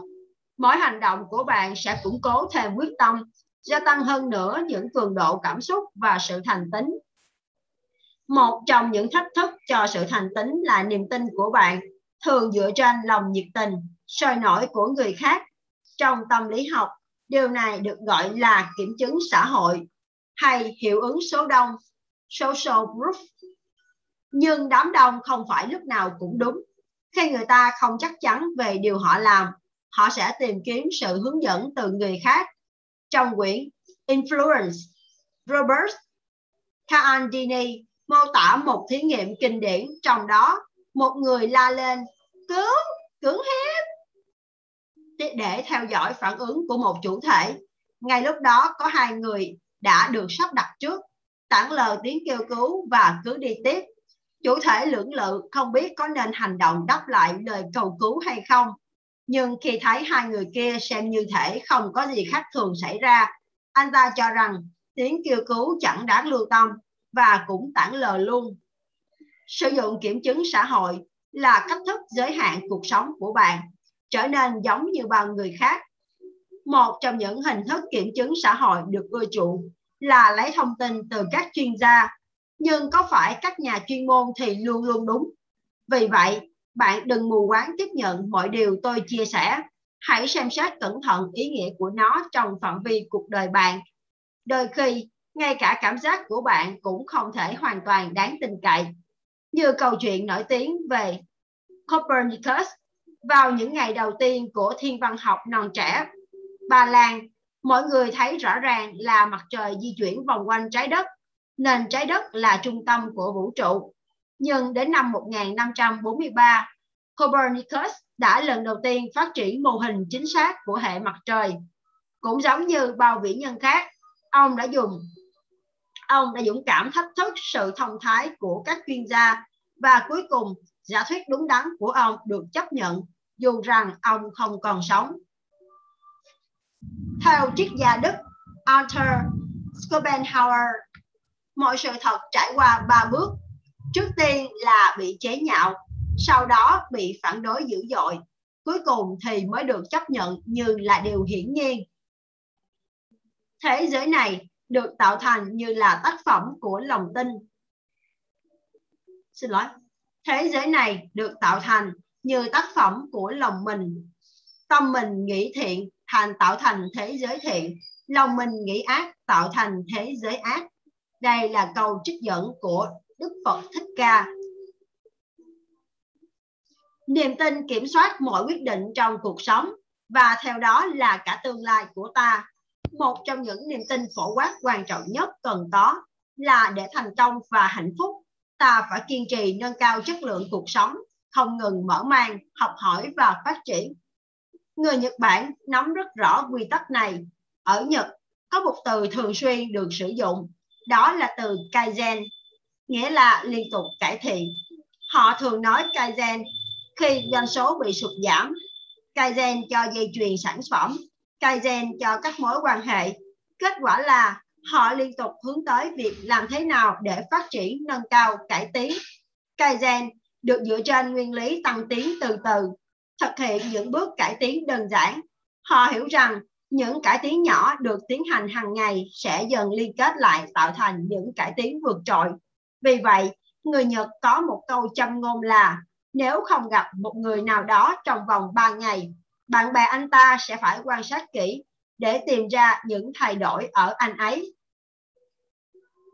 Càng xem xét ảnh hưởng của Kaizen trong văn hóa kinh doanh Nhật Bản, tôi càng nhận thấy rõ đây là nguyên tắc tổ chức đã ảnh hưởng rất lớn đến cuộc sống của tôi. Sự cam kết không ngừng, hoàn thiện bản thân, không ngừng nâng cao chất lượng sống là điều giúp tôi vừa hạnh phúc vừa thành đạt. Tôi nhận ra chúng ta cần một từ gợi nhắc để hướng sự tập trung vào sự hoàn thiện liên tục. Vì ngôn từ nếu thường xuyên sử dụng sẽ được hình sẽ định hình nên lối tư duy, thậm chí ảnh hưởng đến cả việc đưa ra quyết định. Kết quả của sự thấu hiểu này, tôi tạo ra một từ gợi nhớ đơn giản, can I, constant and never ending improvement, phát âm là kunai, nghĩa là liên tục hoàn thiện. Tôi tin rằng mức độ thành công trong cuộc sống tỷ lệ thuận với mức độ cam kết. Kunai, cam kết liên tục hoàn thiện, điều này sẽ biến cuộc sống trở thành một hành trình khám phá thú vị. Hầu hết mọi người không bao giờ cảm thấy an tâm bởi vì họ luôn lo lắng bị mất việc, mất số tiền tích góp được, mất đi người thân yêu, mất sức khỏe, vân vân. Song sự vững tâm duy nhất trong cuộc sống xuất phát từ nhận thức rằng bạn đang hoàn thiện bản thân qua từng ngày, đang nâng cao năng lực phẩm giá con người bạn, để rồi bạn trở nên giá trị đối với những công ty và gia đình, bạn bè. Can I không có nghĩa là bạn không bao giờ nếm trải những thử thách. Thực tế, bạn chỉ có thể hoàn thiện điều đó nếu bạn nhận ra nó chưa ổn. Mục đích của Kenai là nhận ra những vấn đề đang manh nha và xử lý chúng trước khi chúng trở thành thảm họa như là một phần trong cam kết Kenai Đối với bản thân, cuối mỗi ngày tôi tự hỏi mình, tôi đã học hỏi được điều gì hôm nay? Tôi đã đóng góp hoặc hoàn thiện được gì? Tôi hứng thú với điều gì? Nếu mỗi ngày bạn đều kiên trì nâng cao khả năng tận hưởng cuộc sống, bạn sẽ trải nghiệm một cuộc sống phong phú, đầy ý nghĩa mà ít ai mơ tưởng đến. Tiếp theo, Hằng xin mời mọi người đến với những bước tiến nhỏ cho sự thay đổi lớn. Pat Riley là huấn luyện viên bóng rổ thành công nhất trong lịch sử giải bóng rổ nhà nghề Mỹ NBA. Vài người cho rằng ông may mắn vì có được những cầu thủ tuyệt vời. Điều đó hoàn toàn đúng. Tuy nhiên, có nhiều người dù đầy đủ nhân lực, vật lực trong tay nhưng thành công thu lại không tương xứng thành công Pat có được là nhờ vào cam kết Kenai. Ông kể rằng vào đầu mùa giải năm 1986, ông đã phải đối mặt với một thách thức rất lớn. Nhiều cầu thủ nghĩ mùa giải năm ngoái là mùa họ thi đấu tốt nhất, nhưng vẫn còn nhưng vẫn còn thua đội Boston Celtics. Khi lựa chọn một kế hoạch khả dĩ để đưa các cầu thủ lên một tầm cao mới, ông quyết định chọn kế sách thực hiện những bước tiến nhỏ. Ông thuyết phục các cầu thủ bằng cách cố gắng gắng sức thêm một phần trăm so với khả năng tốt nhất họ có thể tạo ra khác biệt lớn trong mùa giải. Nghe qua có vẻ khó, nghe qua có vẻ nhỏ nhoi, nhưng hãy thử nhắm mắt xem. Xin lỗi, nhưng hãy thử nhẩm xem. 12 cầu thủ nếu gia tăng 1% khả năng trên sân ở năm khu vực thì khi kết hợp nỗ lực của cả đội, hiệu quả sẽ gia tăng lên đến 60%. Trong khi chỉ với 10% khác biệt đã đủ để giành chức vô địch. Tuy nhiên, giá trị thật sự của triết lý này nằm ở chỗ mọi người đều biết điều đó có khả thi. Các cầu thủ đều tin chắc rằng họ có thể cải thiện ít nhất một phần trăm trên khả năng tốt nhất của họ trong năm khu vực chính và cảm giác chắc chắn đó thậm chí còn khơi dậy tiềm năng lớn hơn trong họ. Kết quả là hầu hết các cầu thủ gia tăng ít nhất 5% và nhiều người tăng đến 50%. Theo Pat Riley, mùa giải năm 1987 hóa ra là mùa giải dễ dàng nhất của họ từ trước tới đó. Hãy nhớ rằng chìa khóa dẫn đến thành công là xây dựng cảm giác vững tin.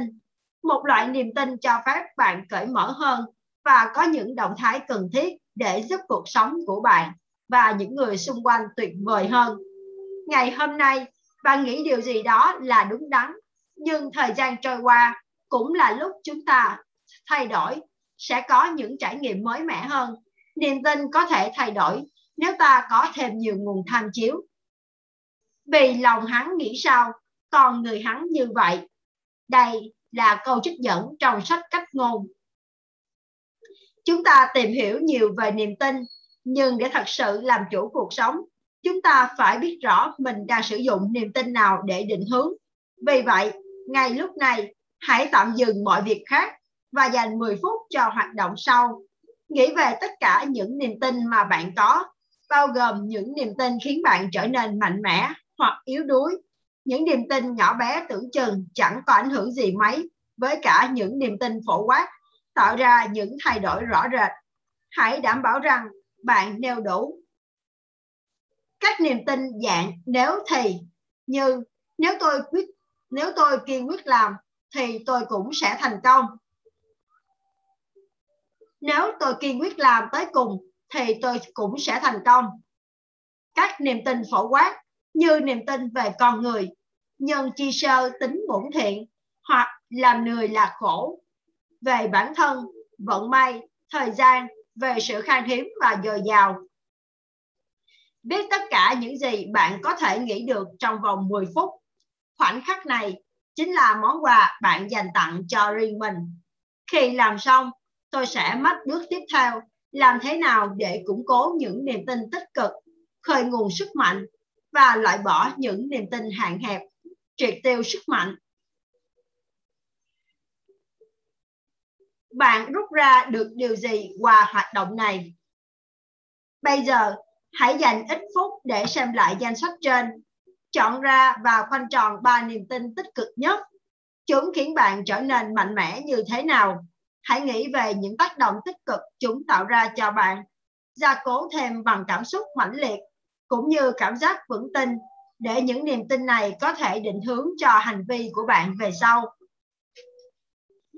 Còn về những niềm tin hạn hẹp, chúng đã đem đến cho bạn những hậu quả nào?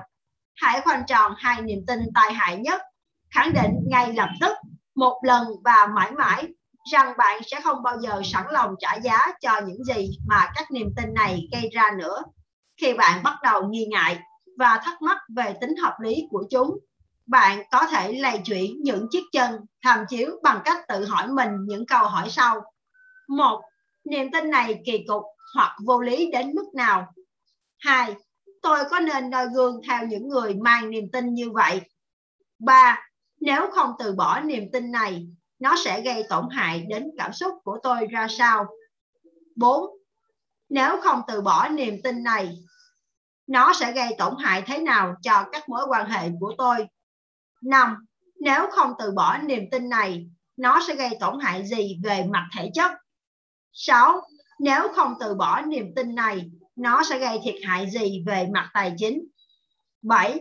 Nếu không từ bỏ niềm tin này, nó sẽ gây ra những tổn hại nào cho gia đình tôi và cho những người tôi quý mến.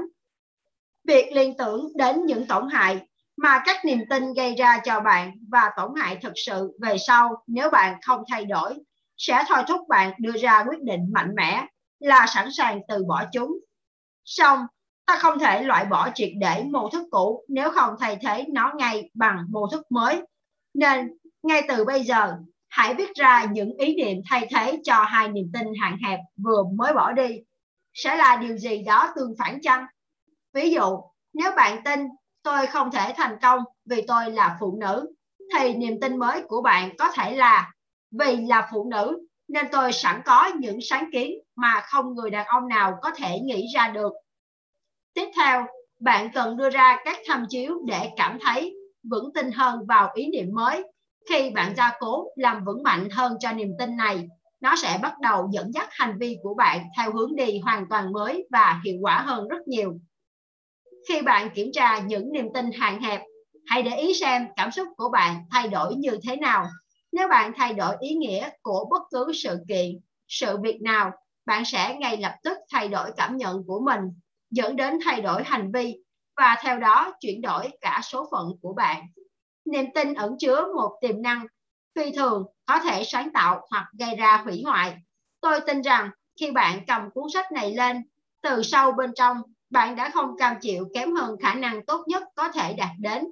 Bạn có thật sự muốn khai thác sức mạnh để biến ước mơ thành hiện thực. Thế thì, hãy học cách lựa chọn niềm tin mang đến cho bạn sức mạnh, tạo ra những niềm tin vững chắc, hướng bạn đến gần hơn với con người phi thường bên trong. Tiếp theo, Hằng xin mời mọi người đến với năng lực lãnh đạo và sức mạnh của niềm tin.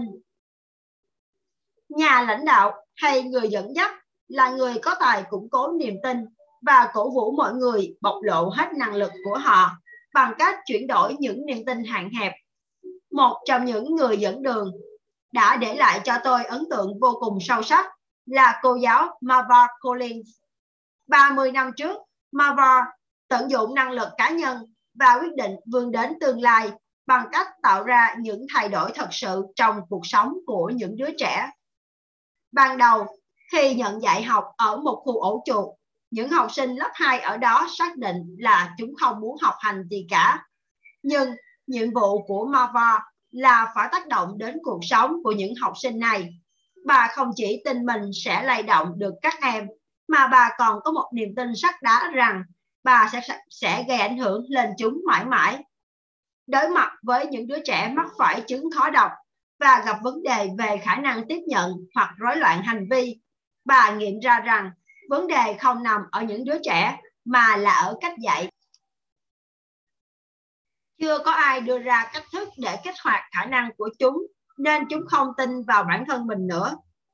Chúng chưa từng trải qua áp lực đến mức độ buộc phải đột phá để nhận ra con người thực sự và năng lực thực sự của mình. Theo bà, con người luôn phản ứng lại với những thách thức để có thể trưởng thành và bà tin những đứa trẻ này cần nhiều thử thách hơn bất cứ điều gì. Nghĩ vậy, bà quản đi tất cả những cuốn sách giáo khoa soạn riêng cho học sinh chậm hiểu và thay vào đó là dạy chúng những tác phẩm của Shakespeare Sophocles và Tolstoy. Các giáo viên khác đều bảo, không được đâu, làm sao chúng hiểu nổi. Nhiều người còn cho rằng bà đang hủy hoại cuộc đời bọn trẻ. Nhưng học trò của Mava không chỉ hiểu được các tác phẩm đó, mà còn trưởng thành lên nhờ chúng. Tại sao như vậy? Vì bà có niềm tin mãnh liệt vào nét độc đáo và khả năng học hỏi của mỗi đứa trẻ. Bà tiếp xúc với chúng một cách hòa đồng và đầy yêu thương đến nỗi chúng dần cảm thấy tự tin hơn. Với một số trẻ thì đó là lần đầu tiên trong đời thành quả bà tạo ra quả là phi thường. Lần đầu tiên gặp Mava và phỏng vấn bà ở trường dự bị Westside, một trường tư thục nằm ngoài hệ thống trường học của thành phố Chicago. Sau cuộc gặp gỡ, tôi quyết định phỏng vấn một vài học sinh của bà. Người đầu tiên tôi gặp là một cậu bé 4 tuổi với nụ cười mê hồn. Tôi bắt tay cậu nhỏ Xin chào chú Tony Robbins. Chú chào. Xin lỗi. Xin chào, chú là Tony Robbins. Chào chú Robin, tên cháu là Taman E. Griffin. Cháu được 4 tuổi. Thế chú muốn biết điều gì nào? Ừ này Taman, cho chú biết cháu đang học được những gì trong thời gian này. Cháu học được nhiều thứ lắm thưa chú. Vậy thì cháu đã học được những quyển sách nào gần đây? Cháu vừa đọc xong cuốn Of Mice and Men của John Steinbeck. Phải nói là tôi cảm thấy khá ấn tượng về điều này. Tôi tiếp tục hỏi cậu bé về cuốn sách, hình dung rằng cậu bé sẽ trả lời cuốn sách đề cập đến hai người tên là George và Lenny. Tốt thôi, nhân vật chính trong cuốn sách này là, cậu bé nói, lúc này tôi thật sự tin sau đó tôi hỏi thêm cậu đã học được gì từ cuốn sách? Thưa chú cháu không chỉ học từ cuốn sách cuốn sách đã ngắm vào tâm hồn cháu. Tôi bật cười và hỏi tiếp ngắm vào nghĩa là sao vậy cháu? Là lan tỏa từ bên trong. Cậu bé đáp rồi định nghĩa từ này còn hoàn hảo hơn mức tôi có thể biết điều gì trong cuốn sách làm cháu xúc động như vậy? Taman thưa chú, cháu để ý thấy trong chuyện, những đứa trẻ không bao giờ phán xét người khác qua màu da của họ. Chỉ có người lớn mới làm vậy thôi.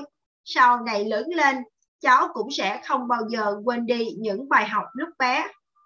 Tôi bắt đầu rơm rớm thấy, tôi bắt đầu rơm rớm vì thấy Marva Collins đã giúp người đàn ông nhỏ bé này cũng như những đứa trẻ khác, nuôi dưỡng một niềm tin mạnh mẽ sẽ định hình cho những quyết định không chỉ ở hiện tại, mà trong cả cuộc sống mai sau. Mà và gia tăng giá trị cuộc sống cho học trò bà bằng cách sử dụng ba yếu tố tổ chức mà tôi đã đề cập ở phần đầu quyển sách. Nâng tầm bản thân, tiếp nhận quan điểm mới, thay đổi niềm tin hạn hẹp về bản thân, đồng thời trang bị cho các em những kỹ năng chiến lược chuyên biệt cần thiết cho sự thành công suốt cuộc đời. Kết quả là gì? Học trò của bà không chỉ trở nên tự tin mà còn giỏi giang nữa. Cuối cùng, tôi hỏi Taman đâu là điểm quan trọng nhất trong những điều mà cô Colin đã dạy cho cháu? Điều quan trọng nhất mà cô Colin đã dạy cho cháu là xã hội có thể đưa ra những phỏng đoán mơ hồ, nhưng chỉ có chính cháu mới quyết định số phận của mình có lẽ tất cả chúng ta đều cần phải ghi nhớ bài học này với những niềm tin mà Taman diễn đạt một cách hùng hồn như thế, tôi bảo đảm rằng cậu ta và những đứa trẻ khác trong lớp sẽ có nhiều cơ hội tạo ra tương lai như các em mong muốn. Đến đây thì chúng ta vừa kết thúc chương 4 và kết thúc phần đọc sách nói rèn giọng nói ngày hôm nay. Không biết rằng các bạn cũng như mọi người đã có được cho mình những bài học gì về phần đọc sách ngày hôm nay. Và hy vọng rằng mọi người đã có được cho mình những cái ý niệm rõ ràng về động lực, giữa động lực thúc đẩy cũng như là động lực thúc đẩy, gọi là kéo và đẩy, đó là động lực giữa niềm vui sướng và sự ờ, tránh đi cái niềm đau khổ và động lực sướng khổ nó sẽ giúp cho chúng ta có được một cách định hình rõ ràng rằng chúng ta, cái điều chúng ta muốn đạt được là gì? Đó là động lực vui sướng. Và cái điều mà chúng ta mong muốn để tránh khỏi nó, làm sao để tránh được nó và gắn nó với nỗi đau tột cùng. Và cái điều thứ hai đó là niềm tin, sức sáng tạo và sức mạnh hủy hoại. Các bạn có thể thấy được rằng, rõ ràng rằng trong cuộc sống, niềm tin cực kỳ quan trọng. Nếu như chúng ta không tin rằng chúng ta phải đạt được một điều gì đó, thì chắc chắn chúng ta sẽ không cố gắng để làm một điều đó và đồng thời khi mà chúng ta không tin vào chính mình thì chắc chắn không ai có thể tin vào chúng ta. Và chắc chắn không ai có thể đặt niềm tin vào một người mà không tin vào chính mình. Và đồng thời thì khi mà chúng ta cứ nghĩ rằng khi mà chúng ta à, mọi người có một cái đó là chúng ta ngày xưa đến giờ chúng ta luôn có một cái là khi mà chúng ta tin một điều gì đó thì chúng ta nghĩ rằng đó là điều mãi mãi vĩnh viễn đúng không ạ? Thật ra thì không phải chúng ta luôn, khi chúng ta tin một điều gì đó, tức là chúng ta đã gia cố cho nó những cái niềm tin bằng cách là chúng ta đặt thêm những cái suy nghĩ của mình vào, những cái, chúng ta tìm thêm những cái bằng chứng, dẫn chứng để củng cố thêm cho nó. Giống như một cái mặt bàn. Mặt bàn có thể là một quyển sách như thế này. Và khi chúng ta tin rằng quyển sách này mang lại cho chúng ta cái kết quả, thì chúng ta sẽ gia cố nó thêm bằng những cái chân, những cái chân bàn. Và những cái chân bàn này sẽ là những cái điều gì? Có thể là chúng ta tin rằng à bởi vì Anthony Robbins là một trong những diễn giả rất là mạnh mẽ về cái lĩnh vực phát triển bản thân và ông đã tạo ra rất nhiều triệu phú và ông đã tiếp cận được với rất nhiều những cái tổ chức cũng như là với cả chính phủ. Cho nên những lời ông nói sẽ là đúng đắn. Rồi sau đó bạn có thể đưa thêm những dẫn chứng khác rằng đã rất nhiều người thành công nhờ vào những cái hướng dẫn của Anthony Robbins. Và thêm những yếu tố khác nữa và có thể là bạn học hỏi được rất nhiều từ những video những video clip hoặc là những cái bài truyền dẫn hoặc là những cái bài à, lãnh đạo của ông trên YouTube và những cái khóa học của ông. Thì sau đó bạn sẽ gắn thêm rất nhiều chân vào trong cái mặt bàn của cái quyển sách này. Và khi đó thì khi bạn càng có nhiều chân thì cái niềm tin của bạn về quyển sách này cũng như khả năng đạt được của nó sẽ rất là cao. Ngược lại khi chúng ta có một chúng ta muốn giải tỏa đi một vấn đề nào đó ví dụ như một vấn đề của chúng ta là giả sử như là bạn muốn giảm cân, hoặc bạn không tin vào một điều gì đó, hoặc bạn không tin vào khả năng của mình, nếu như một lúc nào đó, một thời điểm nào đó trong quá khứ bạn bị cho rằng bạn là một người chậm chạp, hoặc là một người thiểu năng, hoặc một người không có khả năng suy nghĩ, hoặc làm tốt một công việc nào đó, thì việc của chúng ta là ngày xưa chúng ta đã định định hình bởi một cái suy nghĩ như vậy. Và việc bây giờ của chúng ta là chúng ta phải fast, phải chặt bỏ đi những cái chân bàn đó những cái chân bàn đó để giúp cho cái niềm tin này bị lung lay. Và khi mà chúng ta có thể giải tỏa những cái chân bàn đó thì chắc chắn chúng ta sẽ làm cho cái vấn đề được giải thoát. Ví dụ à, nếu như ai đó nói bạn chậm hoặc nói bạn không thể làm được việc gì đó thì bắt đầu chúng ta sẽ đưa ra những cái dẫn chứng để phản ánh để gọi là phá bỏ cái chân bàn này.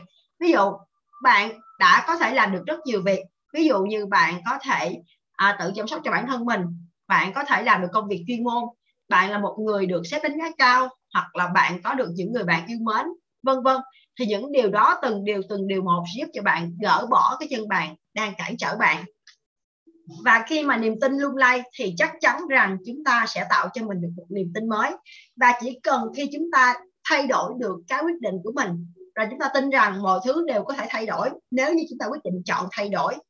Và thêm một điều nữa hàng muốn tất cả mọi người nhớ rằng niềm tin là cái chúng ta định hình nên cái cuộc sống của mình, nhưng niềm tin không phải là một điều bất di bất dịch, và chính chúng ta có thể thay đổi nó.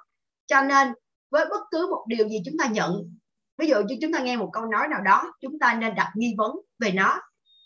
Xem rằng điều đó có đúng hay không, điều đó có những cái niềm tin nào, hoặc là có những cái điều nào để củng cố điều đó hay không, và có thật sự điều đó mang lại lợi ích cho chúng ta hay không.